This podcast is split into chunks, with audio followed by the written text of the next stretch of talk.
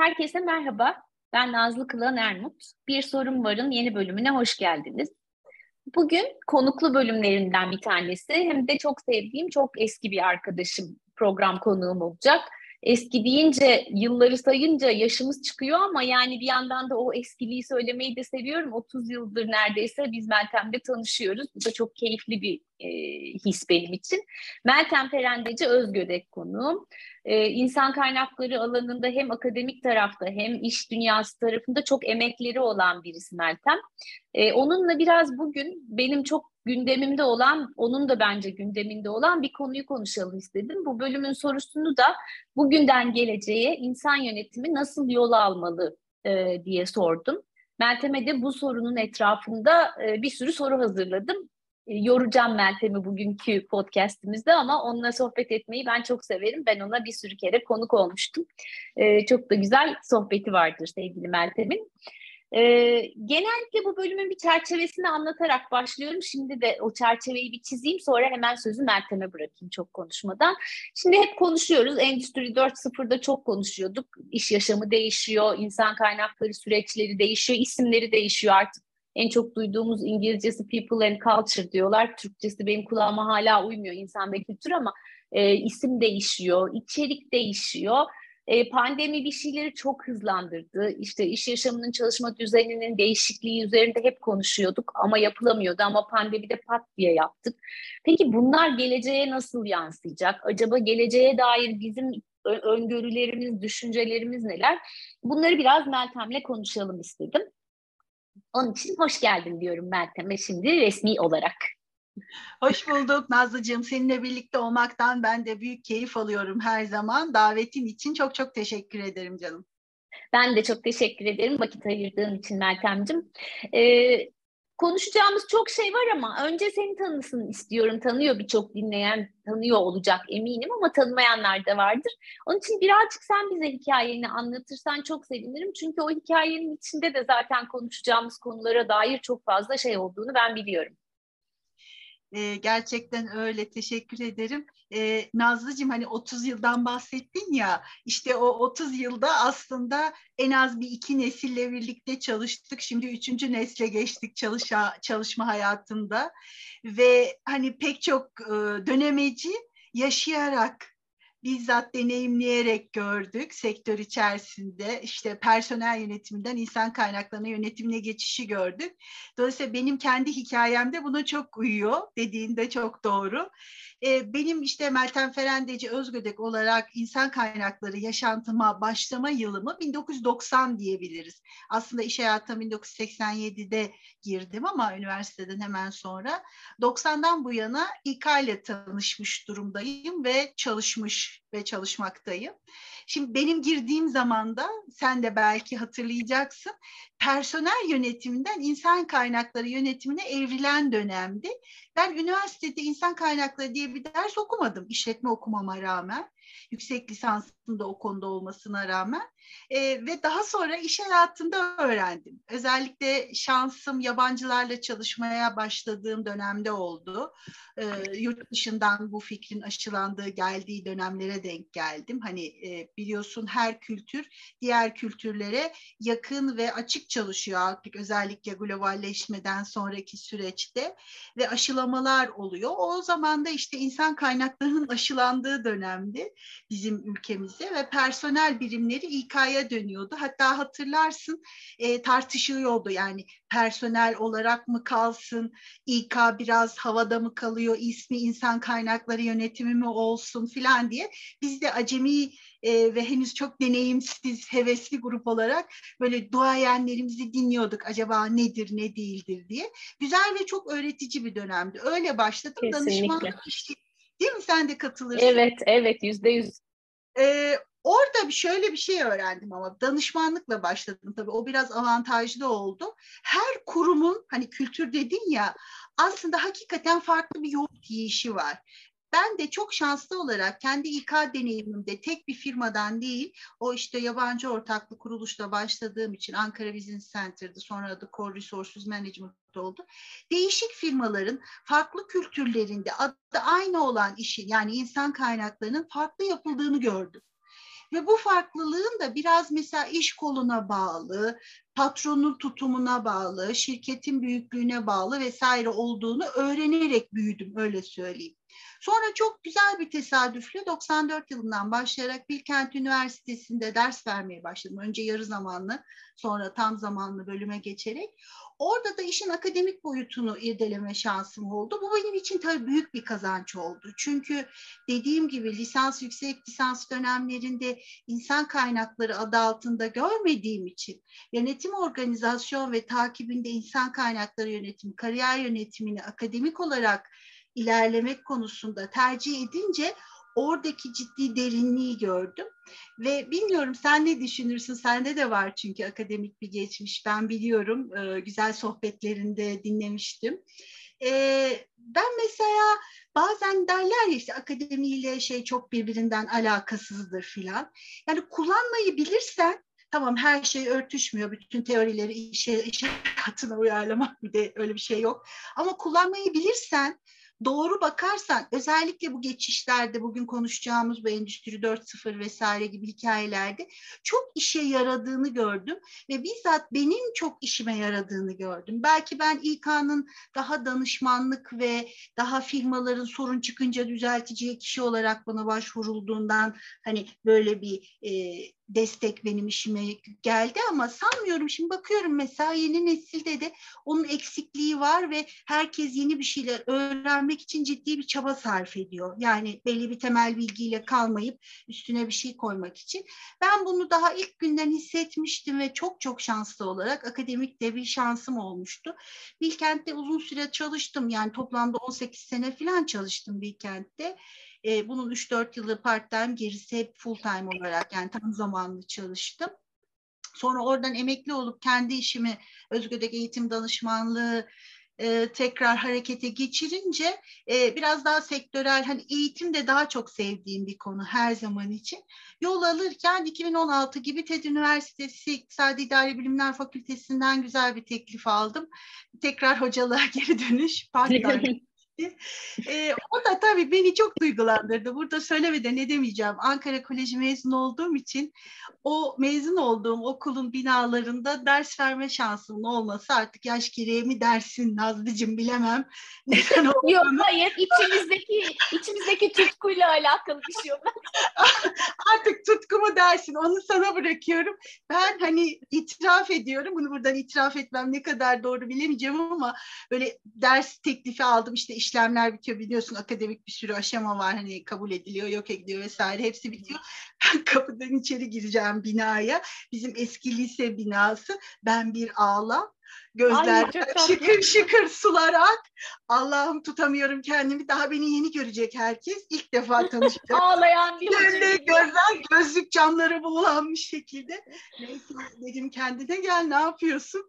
Ya böyle bir duygusal da başlangıç. Çok da memnunum şimdi. Çünkü orada kariyer danışmanlığı falan da yapabildiğim için biliyorsun senden de çok destek alıyorum. İngilizce Her olarak zaman, hep ne zaman istersen e, senin gibi birkaç değerli dostumun yeri hiç dolmaz. E, hepinize ayrı ayrı teşekkür ediyorum başta. Ne demek? Ee, çocuklar için çok önemli ve ben orada da şunu yaşatmaya çalışıyorum ve bütün eğitim verdiğim yerlerde halen devam ediyor hocalığım orada. Sektörle okuma alanında, eğitim alanında bir köprü oluşturabilirsek belki o benim ilk başta söylediğim ortadan kalkar. Yani teoride öğrenilen teoride kalır akademide öğrenilen akademide kalır, üniversitede öğrenilen üniversitede kalır, sektör başka bir şeydir. E, savı belki bir birlikte yani hem sektörden hem akademiden ortak bir programla bir araya gelindiğinde belki çocuklarımız gerçek şeyi nasıl süzgeçleyeceklerini, uygulamada neler yapabileceklerini görürler diye sektörden arkadaşlarımızla bu projeleri yapmaya özellikle özen gösteriyorum. Şimdi insan kaynakları yönetimi, kariyer yönetimi derslerinde buna dikkat ediyoruz. Tabii yeni nesil biraz daha farklı. Staj konusunda bizden daha şanslılar ve daha çok Kesinlikle. var. O da bir kapı açıyor. Ama benim insan kaynakları hikayem hem nesilleri görerek hem böyle iki taraflı teoriyi ve pratiği birlikte yaşayarak bugüne kadar geldi. herhalde biraz da devam edecek çünkü biraz şey gibi geliyor bana hani hobi gibi artık bunu böyle e, sadece bir e, kariyer olarak değil de hayatımın önemli bir bölümünde bana tatmin veren bir iş olarak görüyorum. E, inşallah bir süre daha böyle devam eder diye de düşünüyorum. Edecektir eminim. Bir de tabii ki de şey çok kıymetli bir şey. Hani hobi gibi görüyor olduğu işi yapıyor olmak hep söylüyoruz ya onu. E, şey şanslı azınlık arasında kalıyoruz o işleri yaparken. E, o yüzden de çok değerli. Senin öğrencilerine kattıklarının da ne kadar kıymetli olduğunu uzun yıllardır biliyorum. Onun için iyi ki devamda ediyorsun. Bunun yanında da bir başka şeyler de yapıyorsun sen ben biliyorum. Ee, mesela evet. son dönemde podcast yapmaya başladınız siz de sevgili bir Saylan'la. Buradan onu da söyleyelim dinlesin e, dinleyicilerimiz. Çok güzel konular konuşuyorsunuz çünkü. Çok teşekkür ediyoruz. Ee, şöyle yola çıktık orada da e, biraz değişik ve farklı fikirlerle gelelim. Hani birbirimizi illa desteklemek zorunda değiliz. E, farklı olalım. Hatta bazen konuk alalım. E, ilk konuk listemizin içinde e, çok tanıdığımız isimler var. Nazlı Kılan Ermut gibi. Fakat e, biz daha şeyi oturtmaya çalıştık ilk etapta. İşte e, bu kayıt teknik açıdan nasıl daha düzgün olur vesaire gibi. Yalnız şöyle bir hikayem var Nazlıcığım. Bunu bana sorduğun için çok teşekkür ediyorum. Benim bu podcast ve radyo hikayem çok eski. Daha Tabii asıl o tarafı da var işin. Aynen. Daha kimse podcast nedir bilmezken diyeceğim. Gene yaşım ortaya çıkacak ama e, benim bir e, biliyorsun sivil toplum kuruluşlarıyla da senin de benim de yakın temasımız var. Her ikimiz de Peryon İnsan Yönetimi Derneği'nde yönetim kurulunda, denetimde, etik kurullarında ben görevler almıştık. E, o dönemde yine böyle Peryon'la ilgili bir kongre yapıyorduk. E, Radyo ODTÜ'de bir şey yaptık, e, tanıtım yaptık. Programımızın yapımcısı o gün yaptığımız konuşmadan çok etkilendi. Meltem Hocam dedi siz arada gelip bize kariyer sohbeti yapar mısınız? Bu arada kariyer sohbetleri o sevgili program yapımcımla kulakları çınlasın sevgili Fulya ile birlikte e, neredeyse altı yıl sürdü. Bir kısmı radyoda, ODTÜ'de, Radyo ODTÜ'de devam etti. Sonra o başka kanallara geçti. Orada da konuşmalara devam ettik ve e, üniversitede yaptığımız kayıtlarda podcast çekiliyordu ve daha sonra dinlen. Dolayısıyla ben çok yıllar öncesinde henüz bu kadar popüler değilken bir podcast yayını nasıl olur ve nasıl oluşur ve bu kayıtta ben nasıl bir ses veriyorum test etme şansım olmuştu ve radyoyu acayip sevmiştim Nazlıcığım. Ee, belki konuşmuşuzdur bu konuyu. Bana çok eğlenceli gelmişti. Yani mikrofonla canlı yayında birine ulaşmak süper keyifli gelmişti. Hala da çok seviyorum itiraf etmek gerekirse. E, ve o bana o deneyim ama yıllar içinde tabii bunu e, farklı bir platformda yine bir, bir hobinin uzantısı olarak yeniden başlatmak sen de biliyorsun biraz ön hazırlık gerektiren bir şey. Öyle hoppa gelelim biz de gelelim diye olmasın diye. İşte o da bugüne denk geldi. Eşkenar üçgen diye böyle bir Birol'la birlikte sevgili Birol Saylan'la birlikte. O da bizim jenerasyon biliyorsun. Evet, evet. evet Bizim gibi e, gençlerden, şey yapmaya karar verdim. gençlerinden. Aynen. Aynen. E, şimdi şöyle e, ben bu objektif, sübjektif kariyerle ilgili de bir şey söyleyeyim. Bugünkü konumuza uyar herhalde hobi gibi algılıyorum dedim ya. Hı hı, Şimdi bir şeyin oluyor, bir işin de oluyor zaman içerisinde ama ona olan yatkınlığın ve onu elinde tutuş biçimin kariyer eğrini belirliyor. Ve eğer sübjektif kariyer algın yüksekse yani sübjektif olarak o kariyerden sadece iş işte sekiz buçukta gideceğim, beşte çıkacağım ruh haliyle değil de hayatının diğer unsurlarını da destekleyen bir şekliyle algılıyorsan o zaman hem daha uzun süre o işin içinde kalıyorsun hem de seni tatmin ettiği için yıpratmıyor aslında. Çok enteresan evet. bir şekilde sen de böyle bir çalışma içindesin. Hani hep çok bilindik bir örnek veririm tiyatroculardan. Hı hı. Ee, işte sahnede doğduk, sahnede bu hayatı terk edeceğiz derler. Bir kısmı da öyle yapar çünkü tutkuyla bağlıdır. Hı hı. Gecesi gündüzle. E, eğitimini de almıştır mutlaka ama orada bırakmaz Ama bu onun çünkü artık hayatındaki en sevdiği unsurlardan birisi olmuştur. Bu işte sübjektif kariyer algısıyla ilgili bir şey. Hani teoriyle pratik birleşiyor diyoruz. Hı hı, hı. Ve o algıda ha, hayatın değişiyor. Kimi insan var ki nefret ederek çalışıyor ve sadece hayatını kazanmak için çalışıyor. Bu çok büyük bir zulüm. Yani zorla çalışıyorsun ama evine ekmek götüreceksin. Pek çok kişide olan bir şey öyle değil mi? Yani tabii, pek çok hayatın tabii. gerçeğinde bu var. Ve çalışma hayatı sevilir mi nasıl yani filan diye tepki aldığım olmuştur benim geçmiş yıllarda. İşte mesela orada belki yaratılmak gereken şey daha sonra konuşacağımız konularla da ilgili bireyin bunu fark edip kendini daha sevebileceği, daha yatkın olabileceği bir şeylere kanalize etmesi. Belki bu iş değiştirme mümkün olamayacağı için farklı yollarla bunu bulması. Hı hı. Ben işte sen de öyle şans eseri mi diyeyim artık veya kendi didiklediğimiz ve mücadele ettiğimiz için kendimize bunu bir görev olarak aldığımız için bulduğumuz yol mu diyeyim artık onu bilemiyorum takdiri dinleyenlere bırakıyorum. Ee, bitmesini istemediğimiz bir konuyla ilgili çalışıyoruz. Ee, bu ruhu yaratmak önemli oluyor. Ben de o yüzden hep dikkat edersen işte radyoda da kariyer konuştum yine. İşte televizyona çıkıyorsun kariyer. İşte hitabet kulübünde çalışsan orada da kariyeri söylüyorsun. Yani ben o konunun çevresindeki dallara gidiyorum. Yani resim de yapmak istiyorum ama maalesef hiçbir zaman kariyerle ilgili bir resim yapma başarım olamadı.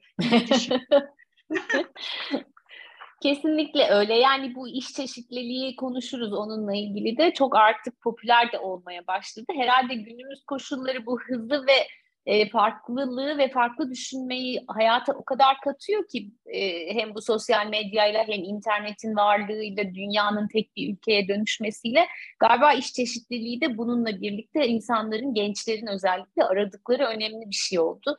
Çünkü yaşamı e, sadece yaptıkları para kazandıkları işle geçirmek de tek düze geliyor e, onu da o yaşamın içine uyumlu entegre etmek için etrafını da zenginleştiriyorlar. Güzel de bir noktadayız o konuda diye düşünüyorum.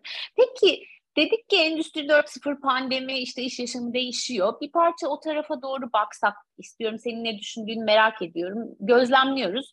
E, çok şey değişti katılırsın bana herhalde. Biz hep Endüstri 4.0 pandemi öncesi birçok bir şeyi değiştirecek diyorduk. Çünkü yeni bir hız çağı geldi, yeni bir teknoloji çağı geldi. Diğer endüstri devrimlerinden daha farklı diyorduk. Ama bir türlü o değişim hızlı hızlı olmuyordu istenildiği gibi. Fakat pandemi öyle bir bomba gibi düştü ki gündeme birkaç ay içerisinde bir anda evden çalışma diye bir şeyin olabileceğini gördü iş dünyası. Ee, sonra o evden çalışma baktılar ki iyi gidiyor. Hadi peki evde kalanlar evde kalsın dediler. Öyle gidenler oldu. Peki onun yanına bir de bir şey koyalım hibrit çalışma gelsin denildi. İşte biraz evden uzaktan biraz e, iş yerinden çalışmaları oldu. Bazı şirketler e, fiziksel alanlarını küçültmeye başladılar. E, bazı şirketler Türkiye'den ve dünyadan insan istihdam etmeye başladılar uzaktan çalıştırabildikleri için filan böyle yepyeni bir yapı kurulmaya başladı. Bununla birlikte bir sürü şey daha değişti, değişiyor da. Sen bunları nasıl gözlemliyorsun? Sen neler düşünüyorsun bu yeni oluşmakta olan düzenle ilgili? Ee, aslına bakarsan bu gözlemimi ve bu gözlemle birlikte yaptığım bir iki e, çalışmayı da e, sonuçlarıyla ilgili sana e, aktarayım. Hı hı. E, dinleyenlerimizle paylaşayım. Şimdi şöyle bir kere e, yeni nesil yani hayatına e, işte üniversitede devam eden ve e, Z nesli dediğimiz iş hayatına girecek yeni nesil e, bunu daha kolay kabullendi. Şimdi ben TED Üniversitesi'nde kariyer yönetimi dersinde e, bizim için çok değişken olan bir soruyu çocuklara sorduğumda onlar çok daha doğal karşılıyorlar. Neden? Çünkü zaten onun içine girdiler. Mesela bir üniversite dönemi yaşadık. Bir grup çocuk iki senedir, üç senedir okula gidemeden yaşadı. Uzaktan ders aldı. Öyle değil mi? Yani e, şimdi bu bizim için mesela senle benim için hiç düşünülebilecek bir şey değil. Evet. Ama o o nesil onun içine doğduğu için evet belki bazısı mutsuz oldu, belki o üniversitenin birleştirici şeyi olmadı. Biz çocukları e, işte ne kadar uzaktan da olsa e, bu formasyonla donatalım istesek de o fiziksel ortamda olmanın biraz daha farklı olacağını düşündük hep kendi adımıza. Ama öyle ya da böyle o çocuklar öyle yaşadı. Ya da ortaokulda okuyan çocuk öyle okudu. E, lisede öyle okudu. Şimdi bu ne diyeceksin? Bu şu. Bizim değişim dediğimizin içine doğdu bu nesil. Evet. O yüzden onların algısıyla bizim algımız aynı olmayacak. Ve bizim Endüstri 4.0'daki geçişte e, hızlı mı yavaş mı diye tartıştığımız noktada benim şöyle bir fikrim var. Zaten Z nesli bunlar neyi tartışıyor diye bakacaklar. Bilmiyorum hmm, ne demek. Güzel bir cümle oldu. Evet, evet. Mi? Evet, evet. Onlar için anlamlı yani bir bunu şey çok yaşayarak söyledim. Evet. Evet. Yani biz e, bunu tartışmayalım demek istemiyorum. Yani gerek akademik olarak gerek sektörel olarak bu geçişi yaşayan kurumlar olarak. Ama şimdi şu anda aktif olarak iş hayatında bulunan nesil Y nesli zaten farklı bir şekilde yol aldı. Birazdan belki konuşuruz ama Z nesli bunun içine doğdu. Hı. Şimdi içine doğan birisi için olaya bakış açısıyla bizim gibi dışarıdan olaya bakan birisinin değerlendirmesi aynı değil. Efendim biz daha deneyimsel bir doğru da o ama yaşadı. Evet. Yani öyle bir fark. Biz ona sadece akıl veriyoruz öyle değil mi? Şöyle olsun, böyle olsun. Yani ben e, bu TED Üniversitesi'nde hem insan kaynakları hem kariyer yönetimi dersinde çocuklarımızla yaptığımız birebir görüşmelerde çünkü kariyerle ilgili çok çalışma yapıyoruz orada. Hep şunu görüyorum ki bizim kafamızdaki plan, program ve çerçeveden bir tık farklı. Hı hı. Ve onların zorluk olarak belirlediği de biraz farklı. Belki bir bunu anlamamız lazım. Sonra senin asıl soruna geleyim. Yani Endüstri 4.0 ile birlikte e, nereye gidecek bu iş değil mi? Hani hı hı, hı. başladı, hibrit mi devam edecek? Biraz geriye gideyim bu sefer de izninle. Bütün sanayi devrimlerinde, Endüstri 1.0, 2.0, 3.0 hepsinde çevre eğer bir etkide bulunmamışsa devrim gerçekleşemiyor zaten. Hmm. Bu da farklı gelebilir sana. Mutlaka çevre koşulları, yani biz şöyle bakıyoruz işletme okuyanlar olarak, örnek vereyim yani kendimi bildiğim için oradan daha böyle çıkışında işte kurumda şöyle olmuş işte mühendislik ağır basmış mekanistik işte tarım toplumundan endüstri tabii de onun aslında çok ciddi bir sosyolojik boyutu var çok ciddi bir çevresel boyutu var ve o yüzden o olmuş. Hı hı, hı. de hani yumurta mı tavuk tavuk mu yumurta hikayesi bu da açık sistemden kaynaklı bir şey. Şimdi şöyle demek istiyorum. Yani e, ham madde vesaire kaynakları ulaşım sistemiyle ilgili işte ilk sanayi devriminden bahsediyorum. O ülkeler, ilk çıkan ülkeler öyle bir dönüşüm yaşamamış olsa, teknolojik olarak öyle bir altyapıya müsait olmasalar ne diye böyle bir dönüşüm olsun? Zaten hı hı. tarım toplumu kazanıyormuş. Yani en büyük devrim bence birinci devrim, ilk sanayi devrimi. Yani en radikali o çünkü toplum şey değiştiriyor, katman değiştiriyor, hı kimlik değiştiriyor. Sen de biliyorsun. O ihtiyaç olurken ama çevre de ona müsait. Yani İngiltere'de doğmuş. Tamam zaten ham madde de oraya akıyormuş. İngiltere. Hani imkan. İşte Amerika'da bilmem ne başlamış. E tamam orada da zaten daha e, yapı itibariyle buna müsait bir yönetsel altyapı varmış. Yani durduk yere başlamamış. Dolayısıyla Endüstri 4.0'da başladı da pan e zaten öyle olması gerekir. Yani bir şey tetikleyince o çarkı döndürür. Bir 10 sene sonra baktığımızda bunu anlatırken yine bunu bu şekilde anlatacağız. Dolayısıyla ilk başlayanla sonu arasındaki esas nokta çevresel değişim.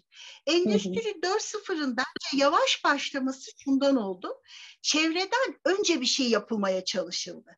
Yani hı hı. önce daha e, sistem kurulsun çünkü burada rekabet çok fazla. İşte Almanya öne geçsin mi bilmem ne.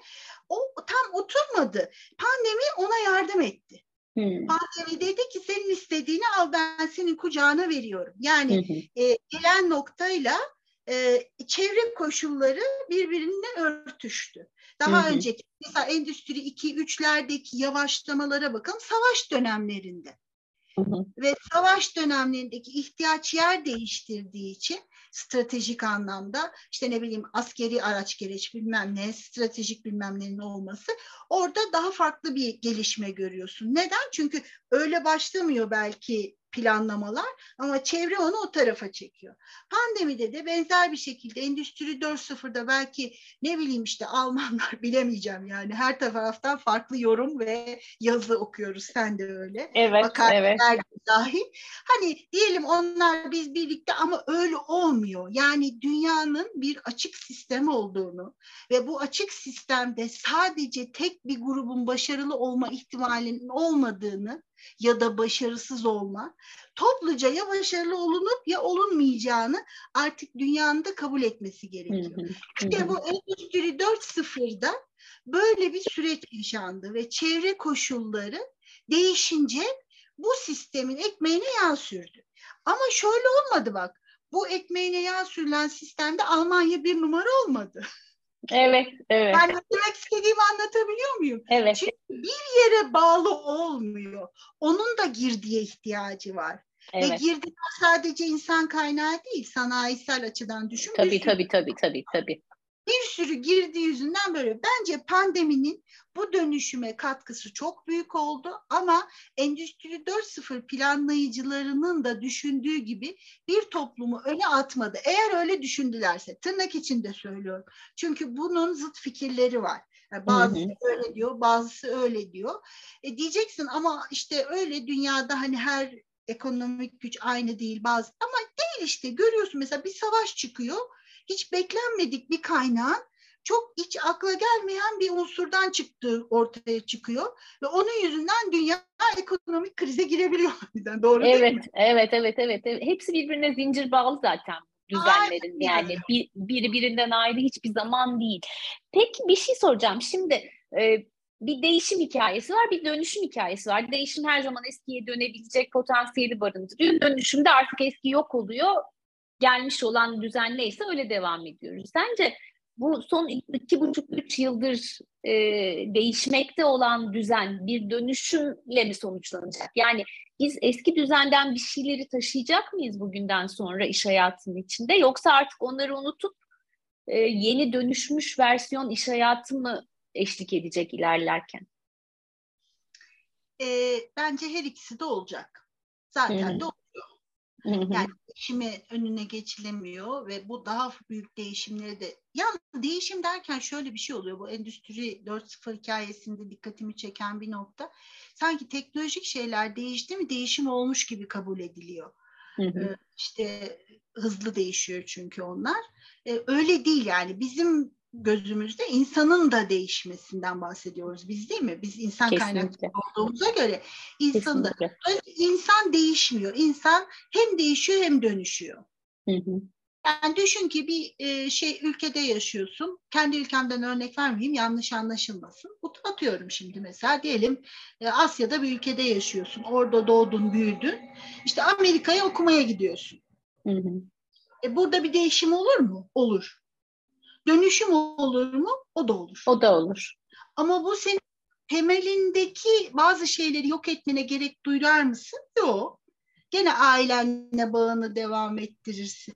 Yani orada bir Asyalısındır. Hiçbir zaman tam anlamıyla şey değilsindir. Hani Amerika'ya özellikle örnek istiyorum. Böyle çok insan olduğu için orada. Evet, evet. Ama hangi anlarsın hangisi İtalyan asıllı, hangisi Filipin asıllı, hangisi Afrika asıllı anlarsın ki orayı hiç görmemiş bile olsa oradan taşıdığı bir şey olur. Doğru değil Tabii mi? değerlerinin üstüne kurguluyor çünkü yeni hayatında. Mevcut öz değerlerinin üzerine bir hayat e, inşa ediyor. İşte o yüzden hem değişim olur hem dönüşüm olur. İkisi Hı-hı. bir arada olur. Bizim meslek zaten sen şimdi çok güzel söyledin. Değerleri olmayan bir şeyi asla kabul edemez. Evet, evet değerleri her zaman fark etmek, tanımlamak ve üzerinde nasıl ilerliyoruz da bakmak önemli. Peki bir şey soracağım. Şimdi sen demin de söyledin Z kuşağı, yeni nesil. Senin zaten öğrencilerin onlar. Ee, çok komik şeyler de duyuyoruz. Hani biz yıllardır X kuşakları Y'lerle cebelleşiyorduk. Bu ara ben biraz kurum eğitimlerine, yüz yüze eğitimlere başladım. Ee, orada şeyleri çok duyuyorum. Y kuşağı da Z'den şikayet ediyor. Bunları biz anlayamıyoruz bir türlü çok zorlar diye.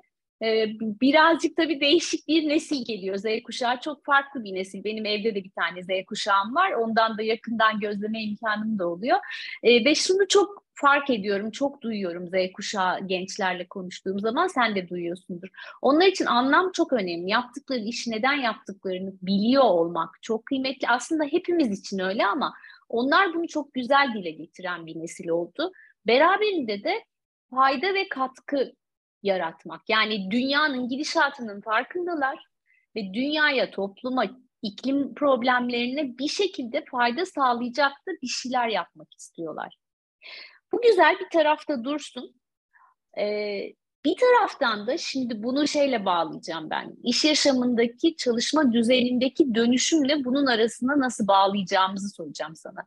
İş yaşamı da uzaktan çalışmaya geçmeye çalışıyor. Ekonomik olarak karlı şirketler için fabrika değilsen evden çalışan insanlarla işini yapabiliyorsan sürdürülebilir bir şeye de dönüşüyor.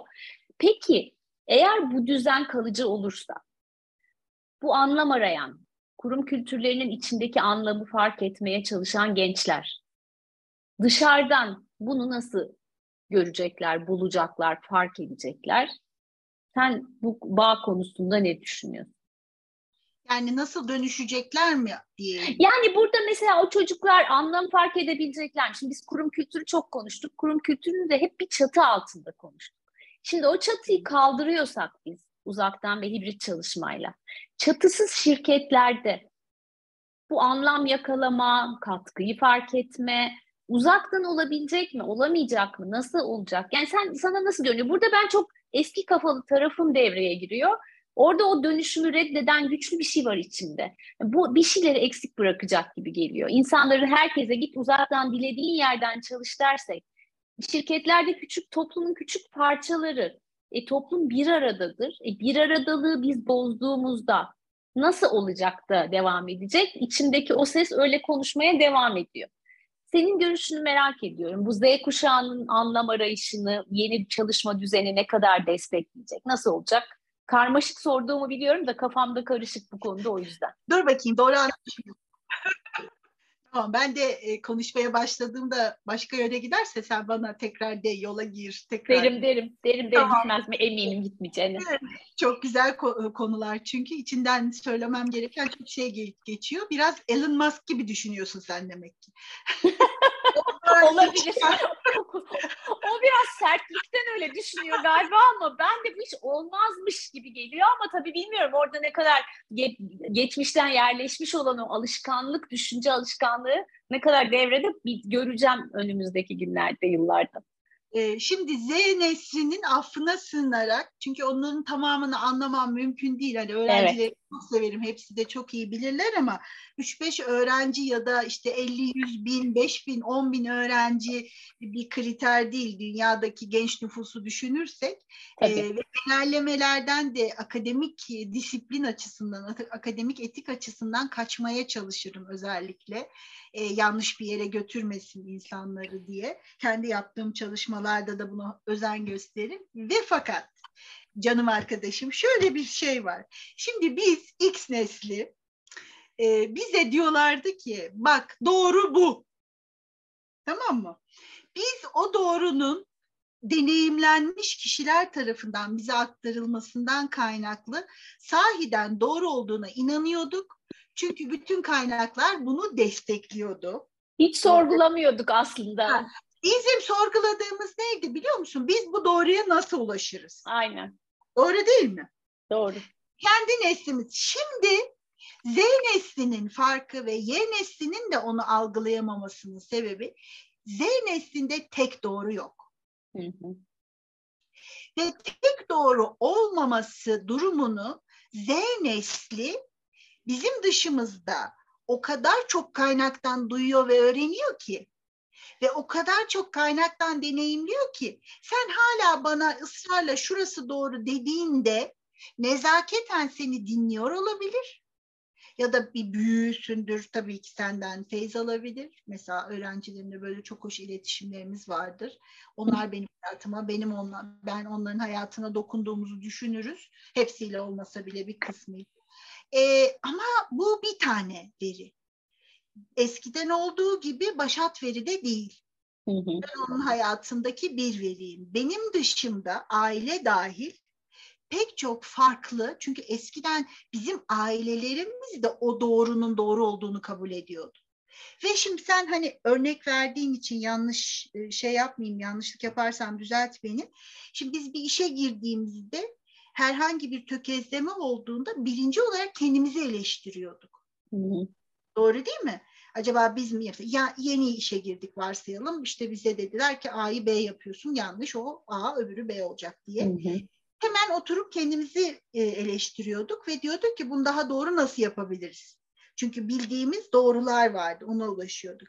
Y nesline de bunu kısmen aktardığımız için Y nesli de ister istemez bu bilgilerle donanarak başlamıştı işe. Çünkü onların amirleri de bizlerdik. Doğru değil mi? Ve fakat Endüstri 4.0 dönüştürdü dedik ya. Hı hı. Endüstri 4.0 bir kere bunu dönüştürmeye çalıştı. Değişme demeyeyim, dönüştürme. Hı hı. Bak sanayi, birinci sanayi devriminde çiftçinin fabrika çalışanı olması için nasıl bir dönüştürme mekanizması çalıştıysa, çünkü tarlada çalışan çiftçi e, ya da çoluk çocuk fabrika çalışanı oldular. Mavi yakalı evet vesaire neyse sorun değil. O dönüşüm nasıl sancılı olduysa düşünse ne büyük olaylar oldu biliyorsun işte. Bir sürü şeyin İK'nın daha ortaya çıkışından önceki hikayeleri anlatıyorum. E, bu da öyle bir şey aslında. Yani tek doğrudan çok daha doğruların olduğu bir yere. Şimdi ve Z bu olayı hızlandıran bir etkisi de eline doğdu pandemi. Hı hı biz belki kendi bilgilerimizi ve doğrularımızı yine öğretecektik. Alfabede A harfi böyle yazılır, işte C harfi de böyle yazılır diye anlatacaktık ama pandemi küt diye bizim kucağımıza başka bir şey verdiği için bırak onlara bir şey söylemeyi biz kendimiz dönüştürmeye çalıştık kendimizi. Hı hı. Adapte olmaya çalıştık bu yeni mekanizmaya. Şimdi dolayısıyla Z nesli zaten onun içine doğmuş zaten bir tane değil birden fazla doğru olabileceğini öğreniyor farklı kanallarda ve bizim zorla öğrendiğimiz şeyler onlar için hani İngilizce'de bir laf vardır ya piece of cake. Evet aynen. Basit, çok basit bir şey. E böyle olunca aynı şeylerden aynı tepkileri beklememiz zaten ne denir? Eşyanın tabiatına aykırı. Ha, bu yani saygı anlamında, ahlaki değer anlamında ya da makro kültürel değerler anlamında söylemiyorum. Onunla ilgili fikri az önce söyledim. İçinde doğup büyüdüğün kültürün özelliklerini ve rengini nereye gidersen git taşırsın. Bunun iş yaşamı ile ilgili. O yüzden şöyle bir şey oluyor mesela. E, bir işe giriyor, beğenmezse çıkıyor çok rahatlıkla. Hı hı ne yapacaksın deyince hiçbir şey yapmayacağım diyor. YouTube'dan diyor şey çekeceğim ve ondan geçineceğim diyor. Yapıyor da e, hepimizi sollayacak bir çizgiye çıkıyor. Benim de bilmediğim, senin de bilmediğin ve Y neslinin de bilmediği bir yere geliyor Z nesli. Hı hı. Öyle değil mi? Yani evet, evet. Örnek olarak. Böyle olduğu için de daha farklı bakıyorlar ve bizim meslek dediğimiz kavramlar da değişiyor ya bu endüstri 4.0 e, biz de bilmiyoruz onu. Veri mühendisliği diye bir şey biliyor muydun sen daha önce? Ya da veri hiç duymadığımız, bilmediğimiz. Veri Oturup maden. ben onların ne iş yaptıklarını öğrenmeye çalışıyorum şimdi. O yeni ha. ünvanların altındaki görev tanımlarını anlamaya çalışıyorum. Çünkü benim için de yeni onlar bunca yıldır bu alanda olmama rağmen.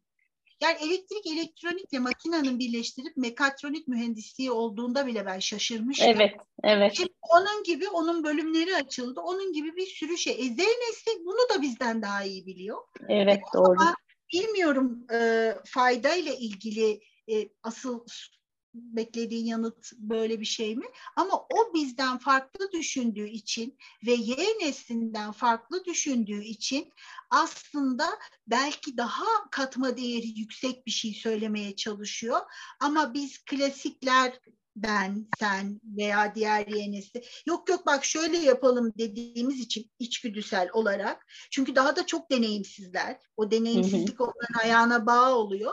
Burada bir çatışma oluyor. Ve ne lazım biliyor musun? Danışmanlık yaptığım firmalarda görüyorum ben bunu. Bu koordinasyonu sağlayacak ara üniteler lazım.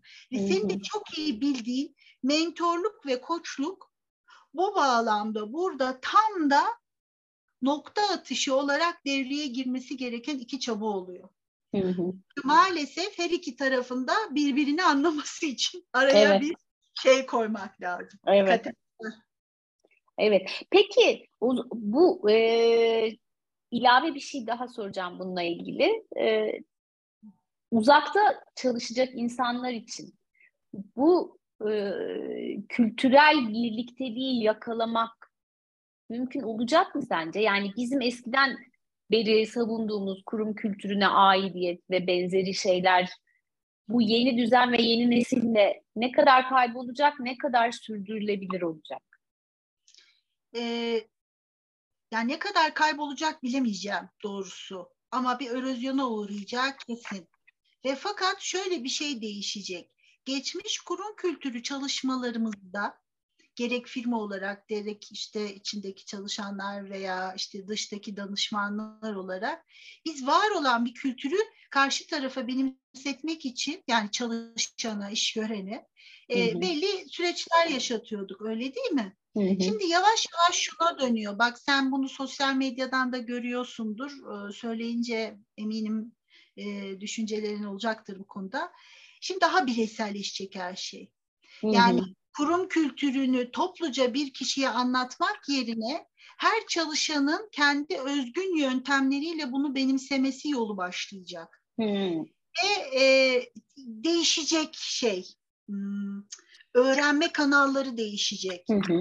Ama bu değişme şöyle, çok radikal bir dönüşüm olarak değil. Biz bunu yıllar önce kalite çemberleri vesaire çabalarında görmüştük zaten. Hı hı. Ve süslü püslü laflarla işte takım çalışması vesaireyle bir tık da başlatmıştık. Bu yapı daha küçük, daha e, e, kontrol edilebilir fakat rollerin, sorumlulukların yetkilerle birlikte, bunun altını çiziyorum, yetkilerle birlikte daha fazla verildiği mekanizmalara dönecek. Ve bu çevik yönetim hikayesi hı hı. aslında bir tık buna hizmet ediyor.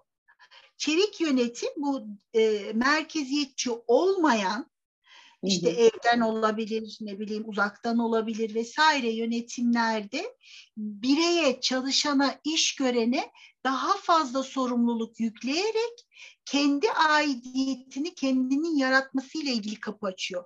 Farklılık hmm. Biz eskiden biz empoze ediyorduk. Yani hmm. bizim kurumun kültürü bu.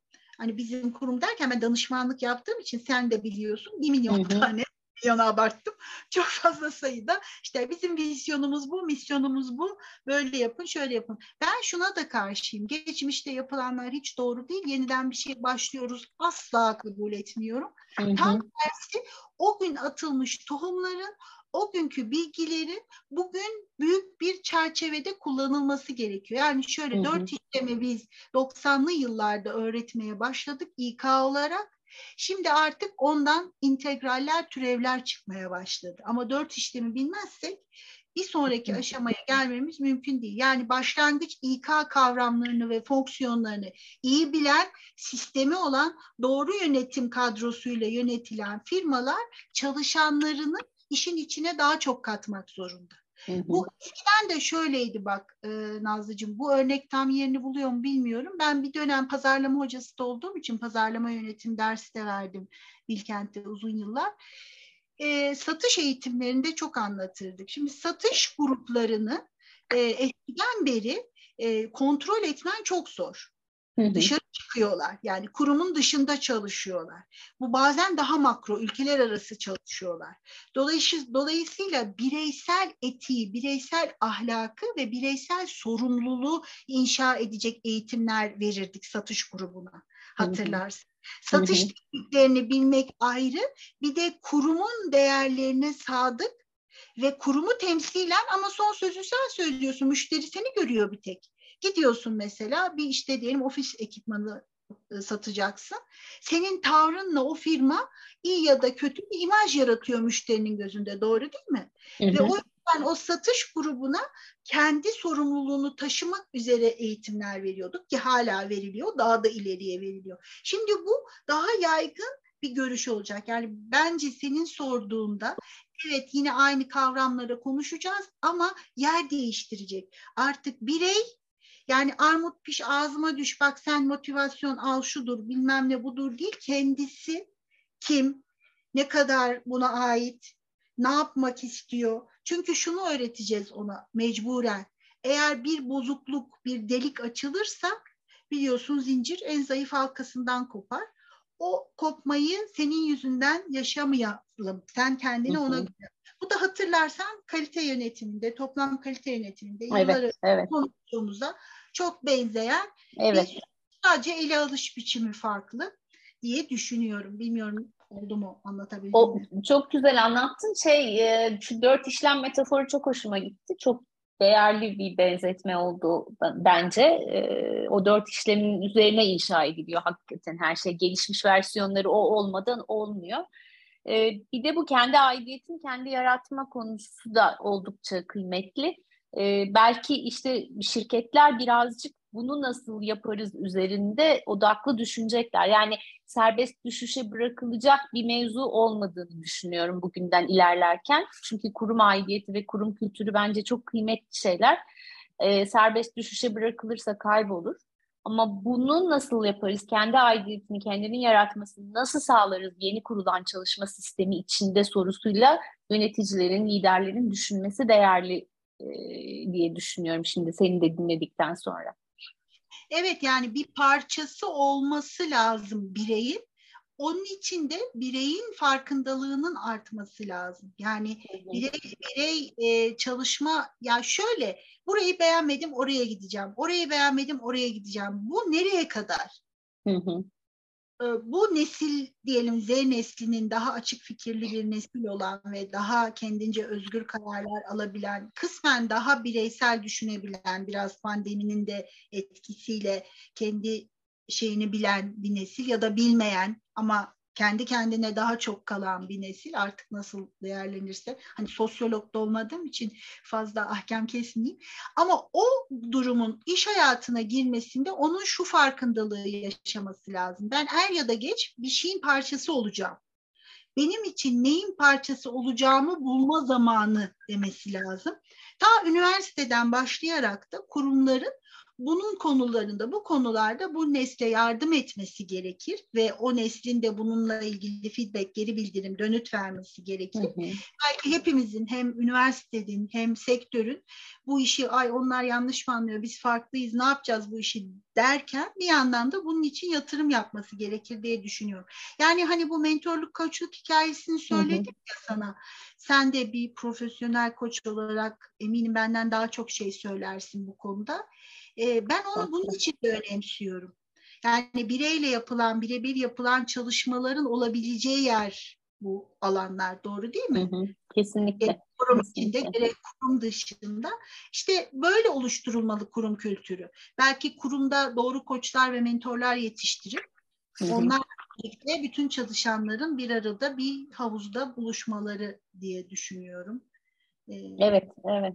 Yani bireysel farkındalığı güçlendirecek destek çalışmalarının kurum içinde bir şekilde planlanması, tasarlanması eskisiyle aynı olmayacak şekilde oluşturulması lazım. Eskisiyle aynı olursa eski çalışma Aynen. düzenine uyum olacak. Halbuki biz yeni bir çalışma düzeni kurguluyorsak farklıları bulmaya ihtiyacımız var. Ee, çok güzel bir noktaya getirmiş oldun. Çok teşekkür ederim sorum. Bireysel ee, farkındalık da olsun zaten. Sözünü tabii, tabii. Estağfurullah. Yani şöyle olmasın. Şimdi ben e, insan kaynakları işine başlamadan önce yüksek lisansımı yaparken otelde çalışıyordum. Amerika yabancı çok müşteri vardı neredeyse otelin tamamı.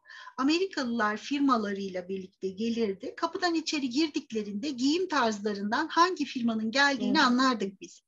Yani kılık kıyafetleri e, ve bu bir kurum kültürü unsuru olduğunu daha sonra İK çalışmalarında öğrendim. Ama şimdi öyle mi olmalıyı tartışmamız lazım. Kesinlikle bilmiyorum bu şey oldum yani bireysel farklılık derken bu hani metni bozmak ya da bütünlüğü bozmak ya da kurumun makro hedeflerini farklı yerlere çekmek değil de bu zenginliği bu ebruli ipliği nasıl hı hı. uzaktan bir arada gösterebiliriz'e bakmak lazım. Evet, evet, evet, evet. Bireysel farklılıkları koruyarak bütünü oluşturmayı kabul edeceğiz. Herkes aynı olmayacak, herkes aynı düşünmeyecek. O seslere izin vereceğiz. E, ama o bir aradalığın da gücünü e, yansıtacak da bir kültürel altyapı oluşturacağız. Bakalım nasıl olacak? Ben gerçekten çok merak ediyorum bugünden geleceğe gidecek e, iş yaşamının nasıl şekilleneceğini, e, onun gözlemcisi olacağımız için de aslında mutluluk duyuyorum bir taraftan da. Bilmiyorum sen ne düşünüyorsun o konuda ama e, değil mi? Ben de çok heyecanlanıyorum. Heyecanlı ve meraklıyım hakikaten. Böyle hani gözlerimi dört açıp okuyup, görüp, e, öğrenmeye çalışıyorum. E, ilginç geliyor. Gerçekten merak ettirici geliyor. O da güzel bir şey. İşimize yeni heyecan katıyor diyebiliriz galiba değil mi ikimiz de? Elbette. Bizim zaten püf noktası o. Merak etmesek, heyecanlanmasak herhalde. E, bir de pozitif bakmayı severim ben. Bilmiyorum sen Biliyorum. Kesinlikle evet. senin o bakış açını biliyorum. Ben de öyle bakmayı severim. Seninkini de çok iyi biliyorum. Evet, o yüzden de umutla bakıyorum geleceğe. Şimdi süreye bakıyorum 50 dakikamız olmuş. Daha sana sormak istediğim sorular var ama e, onları da başka bir programa bırakalım diye düşünerek yavaş yavaş böyle bir sona doğru gidelim istiyorum. Bilmem sen ne dersin? Tabii canım sen nasıl uygun görürsen. E, senle sohbet etmek o kadar güzel ki vakit nasıl geçiyor bilmiyorum. Ben de ben de hiç anlamıyorum ve çok böyle şey farklı farklı şeyler duymak da bana çok iyi geliyor seninle sohbet ettiğimiz zaman. Ee, şöyle bir son toparlayıcı bir soru sormak istiyorum sana. Ee, bütün bu işte geçtiğimiz üç yılı da göz önünde bulundurarak, kendi tecrübelerini de göz önünde bulundurarak şöyle bir bakacak olsan, e, bugünden geleceğe kurgulanacak çalışma düzenleri, çalışma yaşamları, işte yönetsel beceriler tarafından hem insan yönetme sorumluluğu olan yöneticilere hem de bizim insan kaynakları meslektaşlarımıza neler söyleyerek bitirmek istersin? Nasıl baksınlar bugünden öteye? Ee, insan kaynakları özelinde söyleyeyim ama bütün e, meslekler için, bütün işler için geçerli olacaktır bu. E, bilindik, alışılmış, öğrenilmiş fonksiyonların dışına çıkmaya hazır olmalılar bir kere. Ve bu konuda kendilerini eğitmeleri lazım. Sadece alıştıkları işi yaparak para kazanıyorlarsa bile şu anda bu onlara yakın bir zamanda yetmeyecektir. Eskiden söylenen bir laf vardır biliyorsun. Koluna altın bileziğinin sayısını arttırmakla ilgili. Altın bilezikler ama bir tane olmasın, iki tane olsun, üç tane olsun. Ben bunu çocuklarıma yani öğrencilerime her zaman söylerim. İK bunu özellikle yapmalı. Şimdi bir iddiam var benim ki gerçekleşti. İnsan kaynakları adı bile olsa yapılan iş artık çok değişti. Hı hı. Ve bu değişikliği yapan içinde yaşıyor, yeni gelen de öğrenerek yoluna devam ediyor. Ve şunu fark ediyorum ki bu geçmiş 90'dan bu yanaki süreçte bizim şöyle bir lüksümüz yok. Ben bunları biliyorum, bununla ömür boyu idare ederim. Böyle bir lüksümüz yok. Şimdiden sonrası bu daha da hızlanacak bence Nazlıcığım. Yani bugün itibaren İK içinde olacak arkadaşlarımızın fonksiyonel olarak ele aldıkları her şey kendi içinde bir sürü alt başlığa bölünecek. Bir de roller işte biz genel e, yukarıdaki yönetime mi bağlıyız, aşağıya mı daha yakınız, operasyonel miyiz, stratejik miyiz bu boyuttan biraz çıkacak. Bu hibrit çalışmadan ötürü bizim danışma, e, mentor ve koç rollerimiz artacak. Hı hı. Ve bu bağlamda yönetime daha yakın olacağız ve bizim kendi liderlik vasıflarımıza da bir dönüp bakmamız gerekecek. Hı hı. Bizim de ikna etmemiz gerekecek grupları. E, sadece işi yapıp ne yapalım üst yönetim bunu istiyor şeklinde değiştiremeyeceğiz şeyleri. Hı. Ve her zaman iddia ettiğim, bizzat da çalıştığım bir şey var. Biz iletişim sürecini, iletişim unsurlarını çok iyi değerlendirerek kullanacağız bu şim çift taraflılığı gösteriyor. Yani biz karşı taraf bizi anlasın diye beklemek lüksüne sahip değiliz. Bizim mutlaka tarafları iyi anlamamız. Ama biz öyle bir yerdeyiz ki hem üst yönetimi anlamamız lazım hem çalışanı. Diyeceksin bu değişik bir şey mi? Şu anda değişik. Çünkü hibrit çalışmaya geçildi evet. ve belki yapay zeka olacak ve belki yapay zekanın yönetimiyle ilgili kadroların insan kaynaklarına uzantısı farklı olacak. Evet, evet. Da farklı olacak mesela. Biz bunları düşünerek yol kat etmek zorundayız. Yani işimiz çok bence. e, ve bizim mesleği seçecek arkadaşlarımızın da heyecanlı kısmı neresi diye sorabilirler. hani kadar iş yükledinizse. E ne güzel baksanıza değişik, farklı, yani kimsenin bilmediği, az bilinen yollardan gidilecek. Belki siz keşfedeceksiniz. Daha ne olsun? Bence güzel tarafı da bu. Kesinlikle. Acaba bugün ne yapacağız diye uyanıyor olmak bence çok heyecan verici bir şey bir iş yaparken. Bu da öyle olacak diye düşünüyorum. Bu iletişimle ilgili söylediğine de yüzde yüz katılıyorum. Hani anlatmayı, anlamaya çalışmak kısmında ben hep iletişim ve ilişki yönetimiyle ilgili konuşurken şunu söylerim. Bu iş zor zanaattır arkadaşlar derim. Hem derdinizin iyi anlaşıldığının anlaşıldığını sağlamak sizin sorumluluğunuz hem karşıdakinin derdini iyi anladığınızdan emin olmak sizin sizin sorumluluğunuz. Hiçbirini karşıya bırakamazsınız. Dolayısıyla e, bu daha da önemli bir hal alacak senin söylediğinden de e, çıkarımım o yönde. Ve üstelik de buradaki işte bu söylediğin üç maddede birisi bilindiklerin dışına çıkmaya hazır olmak, birisi e, liderlik rollerini e, gözden geçirip zenginleştirmek ve iletişim konusu. Üçü de aslında şey e, hani demin dedin ya dört işlemi öğrendik onları bilmezsek yapamayız. Bence dört, üçü de o dört işlemin temelinde yer alan şeyler. E, çok değerli, çok önemli mesajlar. E, bunların üzerinde bence hepimizin düşünmesi lazım. E, Meltemciğim, çok teşekkür ediyorum. Katıldın, e, vakit ayırdın, çok güzel deneyimlerini ve düşüncelerini bizimle paylaştın.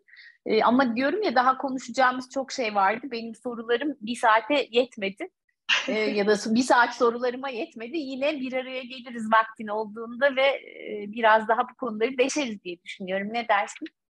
Kesinlikle aynı fikirdeyim. Bir araya mutlaka gelelim ve sohbet edelim. Ayrıca o, o başlıklar var ya hani iletişimde liderlikti veya işte bireyin zengi ya da daha önce söylediklerimiz. Her birini tek tek geçmişten bugüne irdelemek de çok önemli. Bir tane genç Y kuşağı, bana göre genç Y kuşağı yönetici arkadaşım, insan kaynaklarında çalışan, senin de yakından tanıdığın bizim ekiplerden arkadaşım bana bir kere şey demişti. Ya biz hep yeni bir şey öğrenelim derken temel bilgileri kaçırıyoruz. şey yapsanız da hocam şöyle hani e, işte iki nokta üst üste bilgiler vardır ya temel Kesinlikle. dört işlem. Bize bir onları anlatsanız nasıl olur demişti. Ki zaman zaman o ihtiyaç hep geliyor bana. İşte bugün aslında onun da biraz e, şeyini e, değişeledik gibi geliyor bana. Değil mi? Yani biz e, ilerleyelim ilerleyelim de neyin üstüne ilerleyelim de unutmamamız gerektiğini e, bugün sohbetimizde e, konuştuk gibi geliyor bana.